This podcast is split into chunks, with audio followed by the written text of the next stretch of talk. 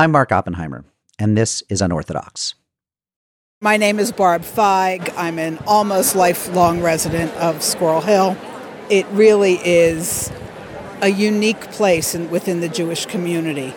Unlike other large cities, the core and the bulk and the majority of the Jews still live in a, in a neighborhood inside the city limits. It has been the Jewish community that has kept it a vital neighborhood, has kept the merchants going there. It has been not that we have to get along because we're on top of each other, but we get along and we're on top of each other. You see each other on the street. People wish each other a good Shabbos, whether they're coming out of the grocery store or coming out of the synagogue. You know, there's that six degrees of separation that people talk about between one person and another. Pittsburgh Jewish community, one and a half tops. Hi, I'm Jess Knock. I'm from Pittsburgh, and I actually happened to be at home. I wasn't at services yesterday morning. I received a, a text message from my boss that just said, Please tell me you're at home today. And it just kind of all unfolded from there. Whose number do I have? Who can I text? And what about a lot of the older families that I know and I go in and I see them and I know them by name or I know their face, but I don't have a phone number? Like, who's okay? Who is accounted for? What is going on? So I, I had a friend come and pick me up and they they had a gathering at the JCC where I think you've been now, and they had grief counselors and all these people. But I guess unrealistically, when I walked through the door, I, f- I thought I would see all the people that I know. And everybody would be standing there waiting to tell me that they were present and accounted for and okay. And so they weren't, obviously, but you just you could sit and you could talk to people and you waited for information and you waited and you waited. The best hope you could have was that everybody ran late. These are voices from the vigil that was held Sunday evening at Sailors and Soldiers Memorial Hall and Museum in Pittsburgh. Sam Weinberg. I am the principal of one of the day schools here in Pittsburgh. I've been talking to professionals both locally and throughout the country on how to deal with trauma and crisis interventions. Um, we're going to give them a safe place to talk about their feelings, you know, do our best to try to keep things as normal. Kids thrive under routine and and with schedules and try to keep, you know, life must go on type of mentality at the same time give them a chance to grieve and appropriately and to and also to respond um, to the communal aspects of this, where participate in shivas and funerals and community programs and whatnot. My name is Eileen Cohen. I, I don't know that that there are words for this. Um, as you've probably heard, we are Pittsburgh is an incredibly close Jewish community because many of us have lived here for generations. I'm third generation. My children are fourth generation here in town. I think because we really are a family, I, I, think what you just witnessed of me seeing somebody that I haven't seen in so many years, and it's like we just we just saw each other yesterday. That is what this community is. We're just a very tight knit community. Whatever somebody needs, we're going to be there for one another. That's what's going to uh, enable healing. Hi, I'm Stacy Stuffelbeam. Todd Stuffelbeam. We've been here almost eight years. It's an incredible community. It's friendly and warm. We have five sons. One lives in New York, and four are lone soldiers in Israel. It, it, it's surreal. The irony isn't lost on us that we are always so worried about our sons serving in the IDF or our friends, uh, you know, when there's a terrorist attack or, or rockets, and the shoe's on the other foot. This, this is a change maker. Everything is different from this day forward don't know what that means yet. This is what it's about. Abraham built his tent for everyone. And people have been wonderful. People are wonderful here.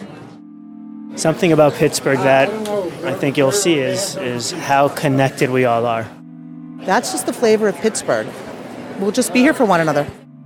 The Pittsburgh community is a unique community. I don't think there's any division between whether you're Orthodox or Reform, Lubavitch or conservative. Everyone here really gets along. And We're a really connected community. God willing, we'll never have to do this again. Unorthodox is the podcast of Tablet Magazine.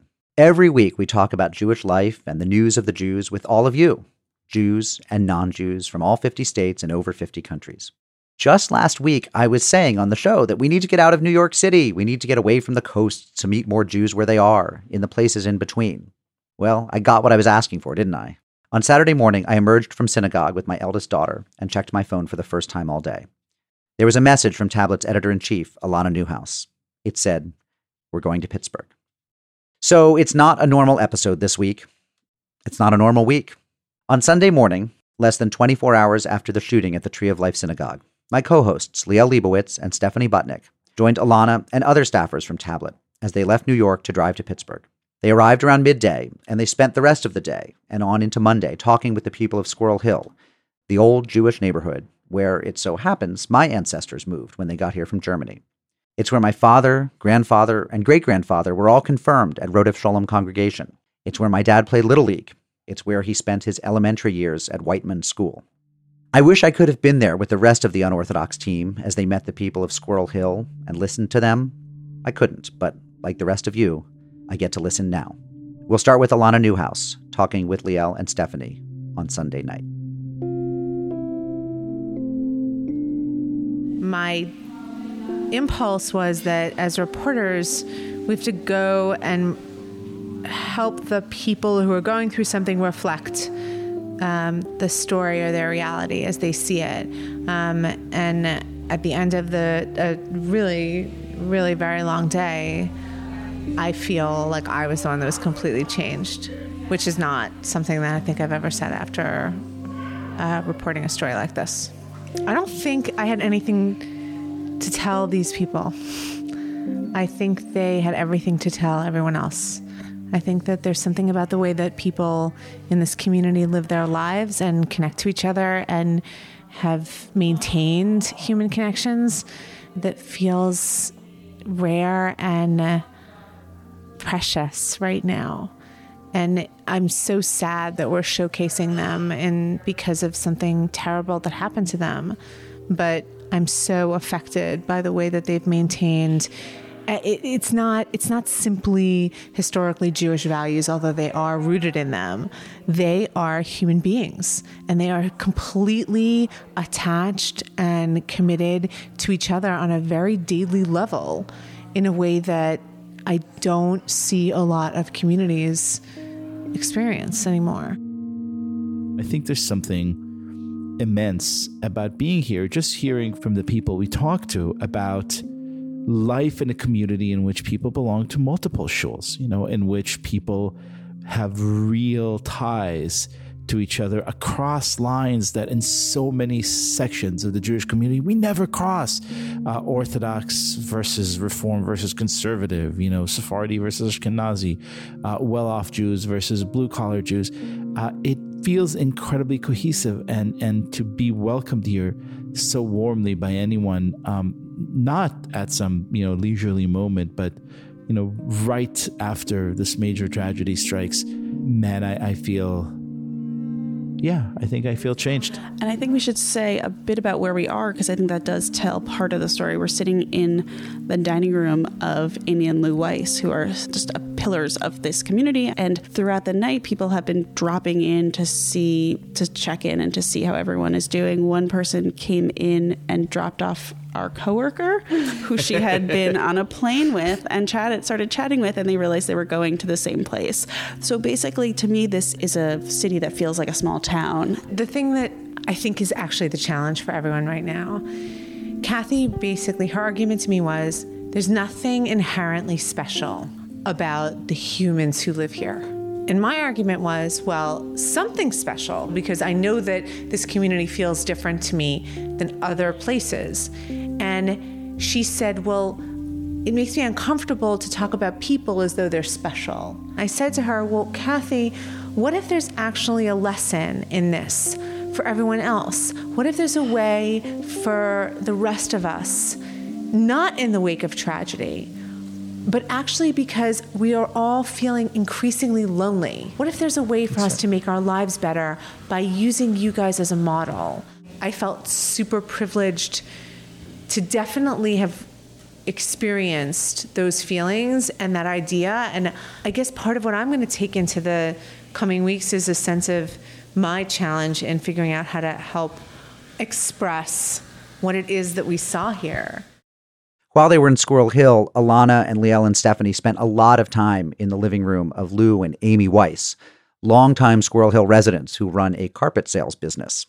Lou mentioned that he had written an essay for the Wall Street Journal called Amalek Comes to Pittsburgh. He agreed to read part of it for us. Here's Lou Weiss. There are not so many of us Jews in the world, something like 0.2% of the population, so we pride ourselves on punching above our weight we introduced some of the fundamental ideas of Western civilization the sanctity of human life, uniform morality, freedom, concern for the downtrodden, the weekend. Sadly, we are also above average in attracting evil people who hate what we stand for. This murderer, like all anti Semites, resents the ideas that we carry in this world. Concern for the downtrodden? Who's more downtrodden than a refugee? The archetype for all anti Semites is Amalek his cowardly specialty was picking off the old, weak, and infirm stragglers at the back of the Exodus pack. Saturday's murderer was Amalek brought to life, as he mainly killed old and mentally challenged members of all three of the resident congregations. For a couple of years, I was head of the congregation that merged with Tree of Life. For many years, I was a late arriving regular at the Shabbat morning service that was attacked. I knew five of the people who were murdered. They were more than good and lovely people. They were the stalwarts who would show up on time and help out. Rose Mallinger, 97, would always be there sitting next to her sister. Saturday, she was next to her daughter, Andrea, who, like the whole family, is possessed of a permanent smile. Andrea was shot, Rose was murdered. Cecil Rosenthal, 59, knew my wife from childhood. He had special needs and a youthful exuberance. His younger, thinner brother, David, had more serious mien and spoke less. He too had special needs. Like his older brother, he was murdered. Irv Younger, 69, was a sweet man with a shock of white hair who would do anything that needed to be done at the shul. Murdered. Jerry Rabinowitz, 66, was a member of Dor Hadash, a synagogue that rented space in the social hall. A family doctor he escaped the initial assault and returned to help the survivors. He was murdered. Because we are so few, we feel the pain when a Jew is in trouble anywhere. When someone is killed by a terrorist in Israel or held captive in the former Soviet Union, it is very much our business. We are used to making calls to see if our friends or relatives throughout the world were hurt in an attack. now it is our turn to receive those calls. What happened to our wonderful close community Saturday has now become the business not only of the Jews, but of all civilized human beings. The heartbreak will never go away. The best way to honor the people who were murdered would be to emulate their decency and goodness. In last week's Torah portion, we read about how Abraham bargained with God to preserve the occupants of Sodom. Beyond their signature activity, the Sodomites committed real crimes related to their treatment of strangers. Abraham asks for God's forbearance if he can find 10 good men in the city. He couldn't, and subsequently, 10 became the minimum number for a Jewish prayer service. The number of Jews murdered at the Tree of Life Saturday was 11.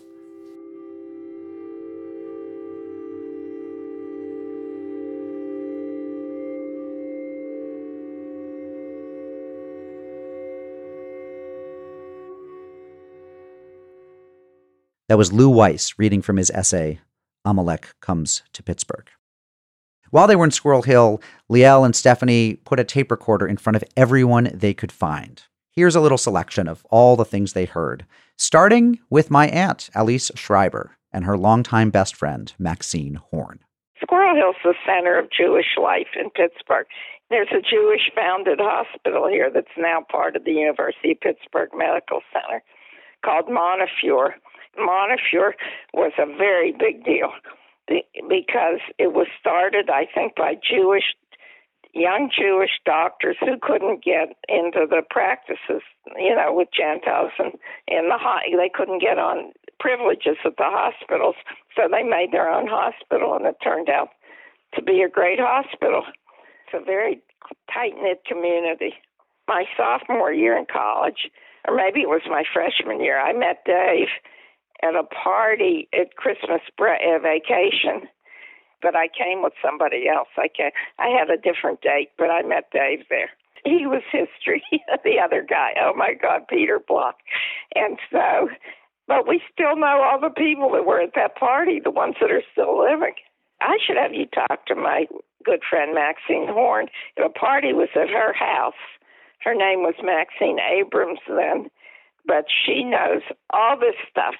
And she has very interesting relatives. Her grandmother made Aliyah to Israel. How old was she, Dave? Her, her Max. She was she was she was like eighty years old and she said goodbye Maxine's grandmother and she said goodbye to everybody and she got on the ship and she went to Israel and that was the last time anybody ever saw her. I mean they have a really interesting but she'd be glad to talk to you. She she's she's my age and she still works at the Jewish Family and Children's Service. Okay. Maxine. All right. So I'm just going to start rambling and you take from it what you want.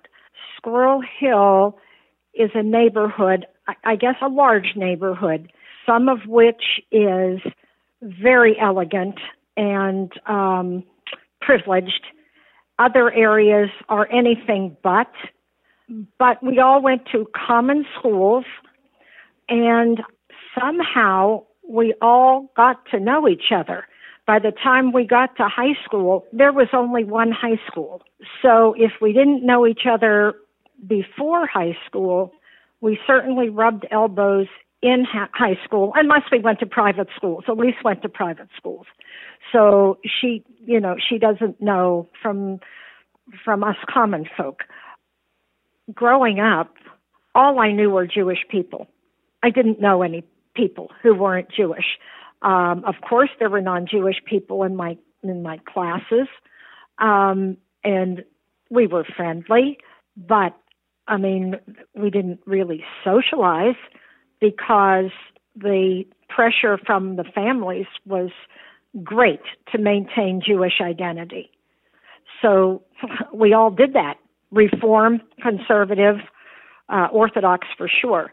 So our friendships were based on our religion, I would have to say. Much different from what it is now. Very much different from what it is now. The Orthodox uh, segment of the community is the one that's growing uh, by leaps and bounds. The modern Orthodox, in particular, the Reform, very popular, but Reform today is not what it was when we were growing up. Elise went to Rodef Shalom, which I assume she told you about. The rest of us called it Saint Rodef. Yeah, we did uh, it was, and my husband grew up at Rodef. Um, so uh, into the new reform idiom that they were, they had all but no Hebrew. They had no bar and bat mitzvah. Um, confirmation was the big thing to the point where several years ago when the then new rabbi started to wear uh, talit, half the congregants nearly dropped dead because that was just way too Jewish. you know, so I mean, it's accepted now, but it sure wasn't then. So it, it's an interesting that that all by itself is an interesting little sidebar that won't have any bearing, excepting to tell you that there's all kind of people who live here who are Jewish. I'm Jeremy Feinstein. I grew up in Squirrel Hill, and I live uh, about a block from the synagogue where the shooting happened. My kids are actually the fifth generation of my family to live in in the Squirrel Hill area, and so there's there's really an interesting sense of rootedness about it. That you know every, every store has a history that everybody knows. Every house has a history. People tend to refer to houses as you know the old Goldberg house or the old Feinstein house or whatever, um, rather the current owner. It's a very um, settled in community. It is, as I'm sure you've heard in lots of news stories, it is the neighborhood where Mr. Rogers lived. And it has that kind of feel to it. It has some wooded rolling hills and, and houses kind of close together all around it. So so people tend to know their neighbors. And it, it has a little bit of a throwback feel where people's kids walk around and walk places instead of getting rides a lot. And you do feel like, hey, if my kid goes into the sort of shopping part of the neighborhood, that whatever adults are there are people who know me or my wife or my parents. And if my kids were in trouble or doing something bad, that I would hear about it. And it, it creates a really nice, comfortable sense of community there. Um, so my name is Ben Ross. I'm 27 years old, and I grew up in Squirrel Hill um, uh, on Bennington Avenue, very close to, to the Tree of Life Synagogue. Um, until you leave Squirrel Hill, you, you take it for granted. I think um, just the how tight knit the community is. You know how there's just a number of synagogues and Jewish people around you on a on a daily basis, um, and how it can become very you, know, you can become very comfortable within the fabric of the community. It was you know surreal seeing the houses uh, and streets that you know that I grew up around on on television and and in such a jarring and, and shocking situation. Um, that was that was really overwhelming. But I, you know, I, I just don't see many things changing as a result of this about how people carry out their their lives or how they think about it. Um, so many people that I know that weren't in Pittsburgh this weekend want to be back there immediately. Um, just to be there to experience this with everyone and to be supportive of, of everyone you know wherever i, I go in life um, you know I, i'm always from pittsburgh pittsburgh is, is my home but within that my my identity is being from squirrel hill and, and the friends that i've made there and that's where my whole family is and that's what i'll always come back to as, as a part of this squirrel hill diaspora of, of people that gone across the country and across the world um, that's the, the common thread is is our upbringing. That's a, a lifeblood along Forbes Avenue and um, the, the, streets that really uh, connect us all together. I, I, would be really fortunate to to get to to move back there and, and, and raise a family there eventually. I, I think that everyone who leaves um, always plans on coming back, and I, I wouldn't say that that's any different for me. My name is Kathy Cohen Dros, and I've lived in, I was born and raised in Pittsburgh. I only left this city for probably about, I've lived in the city all but about my college years and about four years after that. And other than that, I have always lived in Pittsburgh. Amy Steiner Weiss, and I've lived here my whole life within a 20 block radius mm-hmm. for my entire life, except four years when I went away to college. And um, very happy, proud Pittsburgh. I am Molly Weiss, and I'm a yoga teacher in Pittsburgh and from Pittsburgh. And I have also lived here, luckily, my entire life. My parents met when they were seven in Squirrel Hill, within 20 blocks of where we're sitting now. And my in laws, Lou's parents, almost the exact story. And the four of them went to same high school, all within two years of each other and I met Lou in high school. And I don't think my story is as you you're looking at me like really. No, I'm looking at you like that's so sweet. I don't think that story is as unusual here. As unusual as you would think. You know that is a little bit you know, but there are a lot of stories like that where, and I think that's another thing that makes Pittsburgh Pittsburghers so you know, committed and so, um, I don't know. Connected. Connected, thank you. Connected to Pittsburgh and connected to different people. And to know, each other. People here, right, connected to each other and the people here because that story is a very common story here. I'm, I'm Alana Newhouse. I hope to live in Pittsburgh one day very, very soon. All right, you know how in every tragedy, there emerges one of those stories of somebody who fled some other horrible tragedy far away, only to leap into the jaws of this new one? Well, listen to this. Liel and Stephanie met David Sahel, a Jew who had left his native France after horrible anti Semitic crimes there, and ended up in, yes, Squirrel Hill. When you think about it, this is about as Jewish a story as there is. Leave one place, go to another, and find more of the same.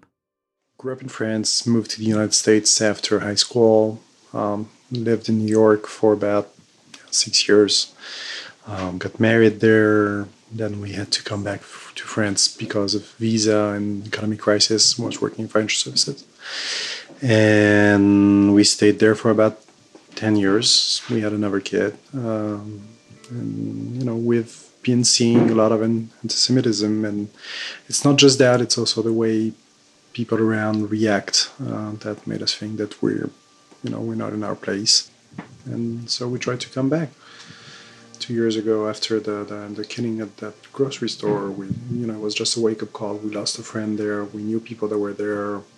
Um, this is really close by to where we live. That my wife was on her way to shop there before picking up the wow. kids in school, and the school is in the same city. It's right nearby. If you could try and take us back to that night. So this horrible, horrible attack happens, and then what is the conversation like around the dinner table that night? It's really around. I mean, that night it's Friday night, and we I mean, we didn't know what was happening inside there. Um, Shabbos was already on, so we tried. I mean, we had no way of knowing what was happening, and we were hoping for good news, even though we knew they were going to be bad. And at what point does the possibility of leaving become real? So it came right away. I mean, we're always, I mean, we did leave France for a while. We lived in the United States. We had to come back because of the economy and visa. And we've been thinking about coming back here ever since. And we've been seeing the way things are moving in Europe, and it's getting worse and worse. Um, so that was one of uh, the project, and we just accelerated it. It took us two years to manage to get here on good terms, job-wise, but we did. My parents moved there two years ago already, and my sister too. And so, why Pittsburgh? So my dad is a doctor. Um, he's a scientist. Uh, he does research in UPMC, University of Pittsburgh. Um, offered him a great job. We thought that Pittsburgh was a good Jewish life, um, good schools, a lot of synagogues, and it seemed like a good place to land. And so, what was this Saturday morning like for you coming from Paris, where you're not a stranger to these kinds of attacks. Did, did you ever think it could happen in Pittsburgh? So I've been telling people for two months that we need to up the security level in the synagogues and in schools. Um, it sucks to be right, especially on this one. And I mean, it felt, yeah, it felt like something we knew. I've been helping with security in Paris with, you know, my synagogue and the area where I work in. And so, yeah, this was all too familiar. And so, where were you on Saturday morning when you heard the terrible news? I was just coming into Shul and we saw the first cop car and then the second round of cop cars. Into Tree of Life? No, no, another one. Oh. Are they all really close to each other? Uh, Squirrel Hill is really close. It's it's a small neighborhood. Uh, all of the shuls are around like one mile from each other. It's it's tiny. And so you start seeing all these cop cars, and what and do you then, do next? Well, you know, we go into security mode, rush to shul, put the kids in groups, ask them not to leave, and then the synagogue was already on lockdown, so we just followed the day and tried to get news from what we could, uh, give news to the people in France that are could be worried about us and family. So everyone was saying like, you know, you move all that way to get back to what you just had. Uh, but yeah, that's that's the story. So how do you handle that? Do you feel we're Jews and we know people don't like us, and uh, I mean anti-Semitism is not new and it's not going away. Is this attack in any way going to change your routine, your life here in Pittsburgh? No, not at all. We life goes on. We continue going to shul and we'll continue going to taking the kids to, to school. Like everywhere, you have to be careful. You're in Israel, you're careful. You're in France, you're careful. You're in here, you have to be careful. The reaction around is the difference.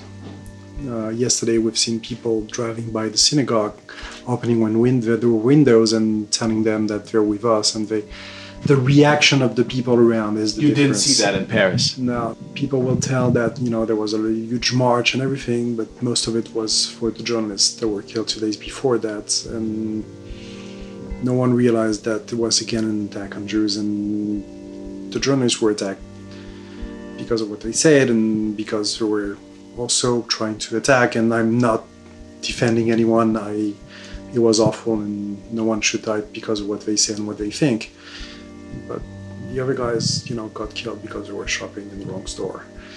I feel like people were able to sort of gloss over that in a way, but here I get I don't think they can, right? No, I mean we've seen. I mean uh, solidarity here. I mean you, you've been to the vigil. You, you've seen uh, everything around. It's it's yeah. Does that make you feel like you've made a good choice? I do. I do. Yeah.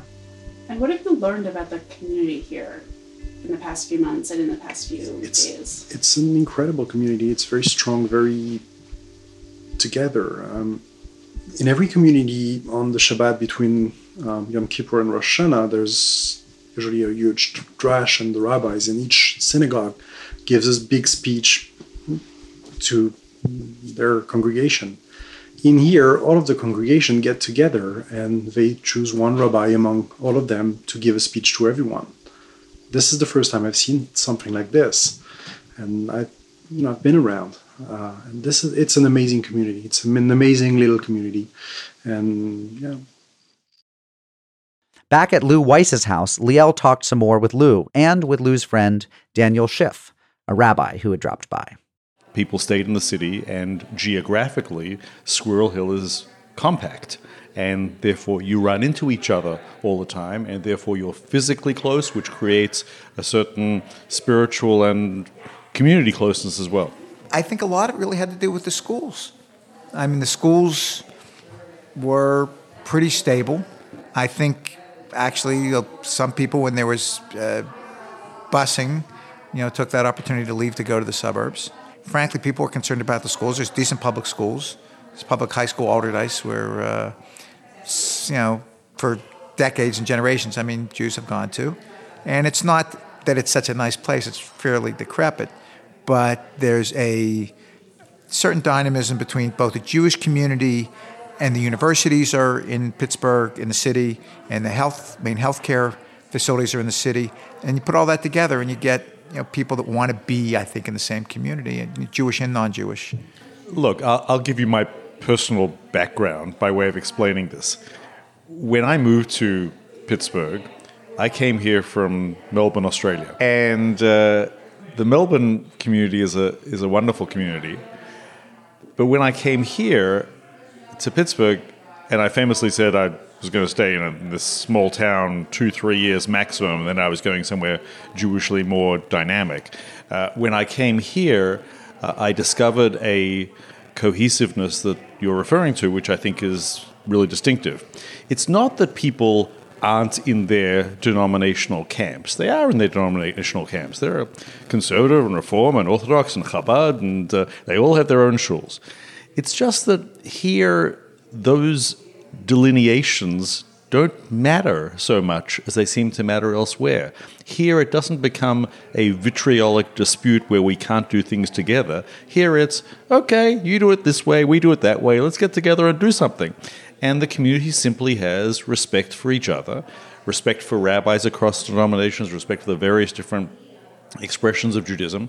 And we believe that getting things done together is a better way than knocking our heads against each other and going our separate ways. So the community attracted me, and I stayed here. I think it's a real distinction. I think that there are that there are real stylistic differences between Jews who live in New York and Jews who live in Melbourne and Jews who live in Pittsburgh. And I think part of it is the the, the, the Pittsburgh mentality is is a much more easygoing mentality. It's a it's a it's a sense of we are going to be stronger if we work together than if we do go at this uh, go at this separately. And part of it is simply about the the size. We're we're big enough to be a good, strong community, and yet small enough where, as Lou indicated before, most people know each other when they bump into each other. And so those personal connections are very important, and people don't want to lose those personal connections and friendships. So why did a little ideology come between you? Sure, I'm sure sure there were things at school growing up, but very little. I mean, certain kids from certain neighborhoods didn't like kids from other neighborhoods, but it was not something that you felt. Although when you think back, I can think back to another. There are specific instances over time where you'd have someone. Uh, there was a, a rabbi that was killed in Squirrel Hill. I don't know if they ever caught the murder for that some years ago. And then there was another attack at a synagogue out in the South Hills. Actually, when you start stringing them all together, it's like, wow, what, what's going on here? But you figure that that's over a period of 70 years, 60 years. I guess that may happen. Um, but, you know, I was, maybe my childhood was lucky, but I didn't feel that. Maybe because my, one of my synagogues was the JCC at that point. But um, no, I mean, uh, an occasional thing here or there, but nothing at yeah, all. Yeah, I, I, would add that th- there's this concern now that Pittsburgh becomes associated with this dark stain of the worst anti Semitic attack in, in US history. I think what hopefully will become the end result is that Pittsburgh becomes associated with this secret of a community that people came to discover that they hadn't really known about, and that has something to offer in terms of uh, uh, a model of perhaps how the Jewish world might, might think a bit more kindly about internal dynamics. Finally, we wanted to share some of what was heard on Sunday night at the vigil. You're going to hear the voices of Jeffrey Finkelstein, Rabbi Cheryl Klein of Dor Chadash, and Rabbi Chazan Jeffrey Myers of Tree of Life, or L'Simcha. We needed to be here because at times like these, we need community. We need the comfort of each other. We need love, not hate. And we need that giant hug that this Pittsburgh Jewish community always gives. We lost more than a minyan of our community yesterday. The traditional Jewish way to respond to news about the death of an individual is to say, Blessed is the judge of truth, or in Hebrew, Baruch Dayan Ha'emet. And when 11 people are slaughtered, we say it 11 times. Baruch Dayan Ha'emet, Baruch Dayan Ha'emet, Baruch Dayan Ha'emet, Baruch Dayan Ha'emet, Baruch Dayan Ha'emet, Baruch Dayan Ha'emet, Baruch Dayan Ha'emet, Baruch Dayan Ha'emet, Baruch Dayan Ha'emet, Baruch Dayan Ha'emet, Baruch Dayan Ha'emet. Our hearts pour out to all those who lost loved ones and to those still fighting for their lives in the hospitals. We want to thank so many who did so much yesterday.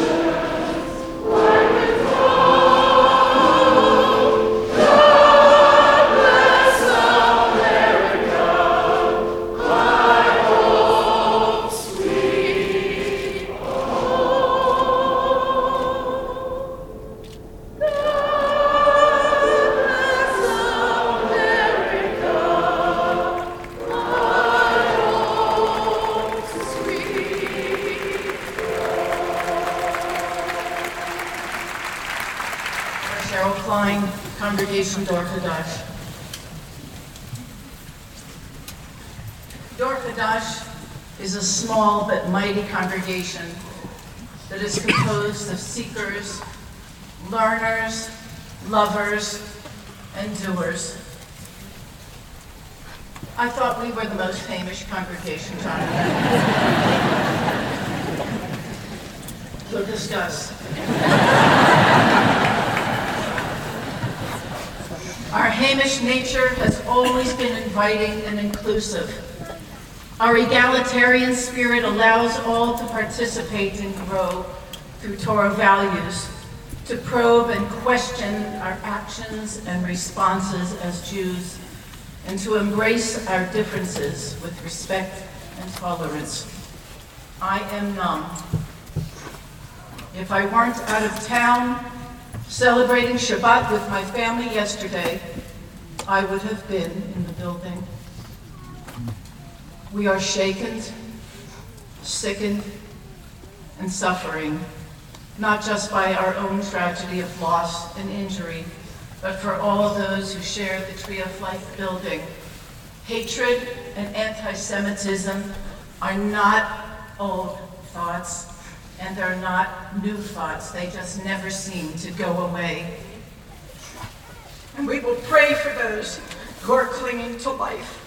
And with your support, love, and friendship, we will continue to do the work of our people, making our community better, brighter, and filled with acts of loving kindness and mitzvot. Am Yisrael Chai.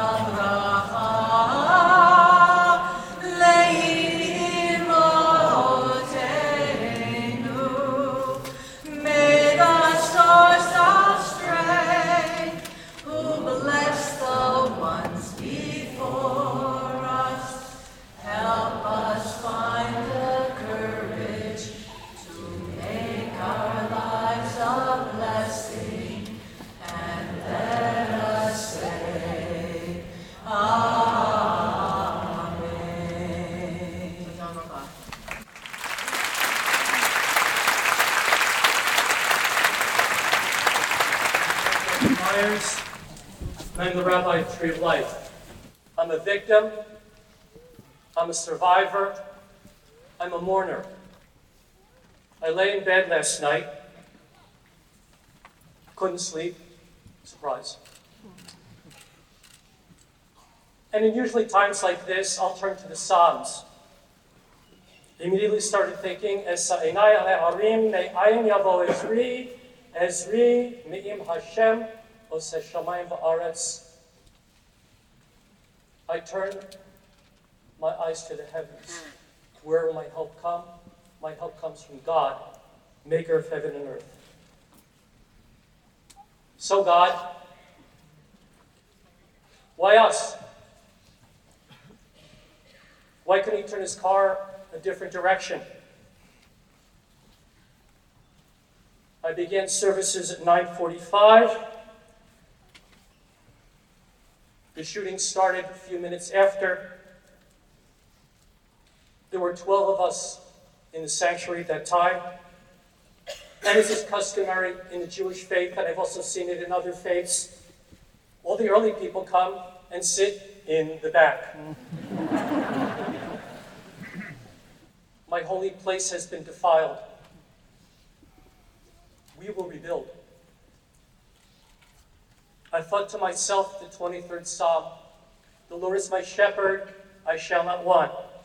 Well, God, I want. What I want, you can't give me. You can't return these 11 beautiful souls. You can't rewind the clock. So, how do I rectify my dilemma with this psalm? What I want, you can't give me, but it, it says, I shall not want. If you turn later in the psalm, we read,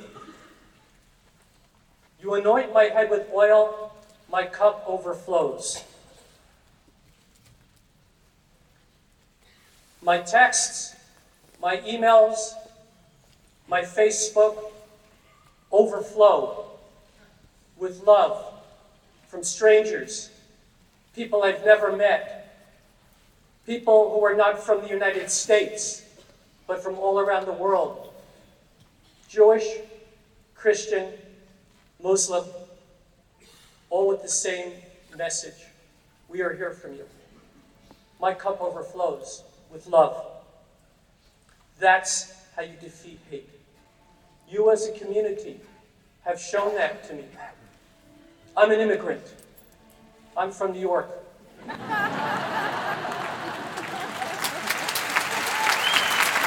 only been here a little more than a year.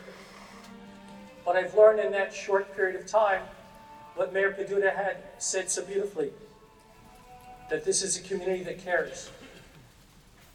We won't let hate beat us down.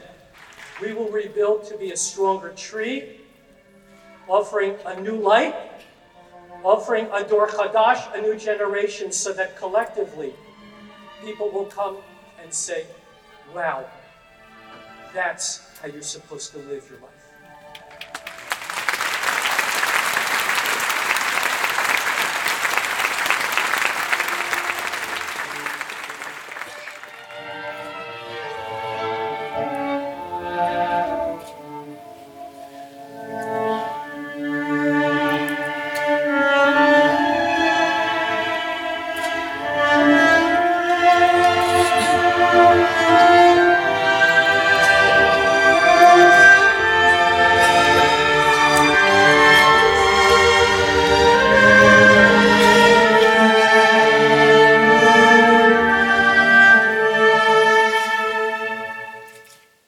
The end, you heard the Pittsburgh Symphony Orchestra playing Eli Eli, the poem by the Hungarian martyr Hannah Szenes, set to music by the Israeli composer David Zahavi. I'm Mark Oppenheimer in New York, and this has been Unorthodox. To hear more Unorthodox, please subscribe on iTunes, Stitcher, or your favorite podcast platform. You can find us on Tablet Magazine on the web at tabletmag.com. We would welcome your feedback. Please write to us at unorthodox at tabletmag.com or leave us a voicemail at 914 570 4869. Unorthodox would like to offer a major thank you to Lou and Amy Weiss for welcoming us into your home, also letting us set up recording equipment in your dining room, and feeding Liel and Stephanie some delicious chili. Also to their daughter Barry for her help in getting us set up in Pittsburgh. The voices you heard throughout this episode belong to people who graciously shared their stories with us at a very difficult time. We'd like to thank Jeremy Feinstein, Ben Ross, Elise Schreiber, Maxine Horn, Jess Knock, Rabbi Sam Weinberg, Rabbi Chazan Jeffrey Myers of Tree of Life or Simcha, Rabbi Cheryl Klein of Dor Chadash, Rabbi Daniel Schiff, Eileen Cohen, Barb Feig, Stacy and Todd Stuffelbeam, David Sahel, Yonatan Tulud, who connected us with David Sahel, Kathy Droz, Davida Fromm, and Molly Weiss. For further support and assistance in Pittsburgh, we'd like to thank Brian Schreiber and Kathy Samuels at the Pittsburgh Jewish Community Center, and also Merrill Ainsman, Abby Schachter, Mallory Kazdan, Nancy Johnson, Beth Kiseleff, Leo Katzman, and Dina Kraft. And a thank you to the entire Tablet staff in Pittsburgh and back in New York City. Above all, to producers Josh Cross, Shira Telushkin, and Noah Levinson, and to editor Sophia Steinert Evoy, who all worked very, very hard to make this podcast. Pittsburgh, we love you.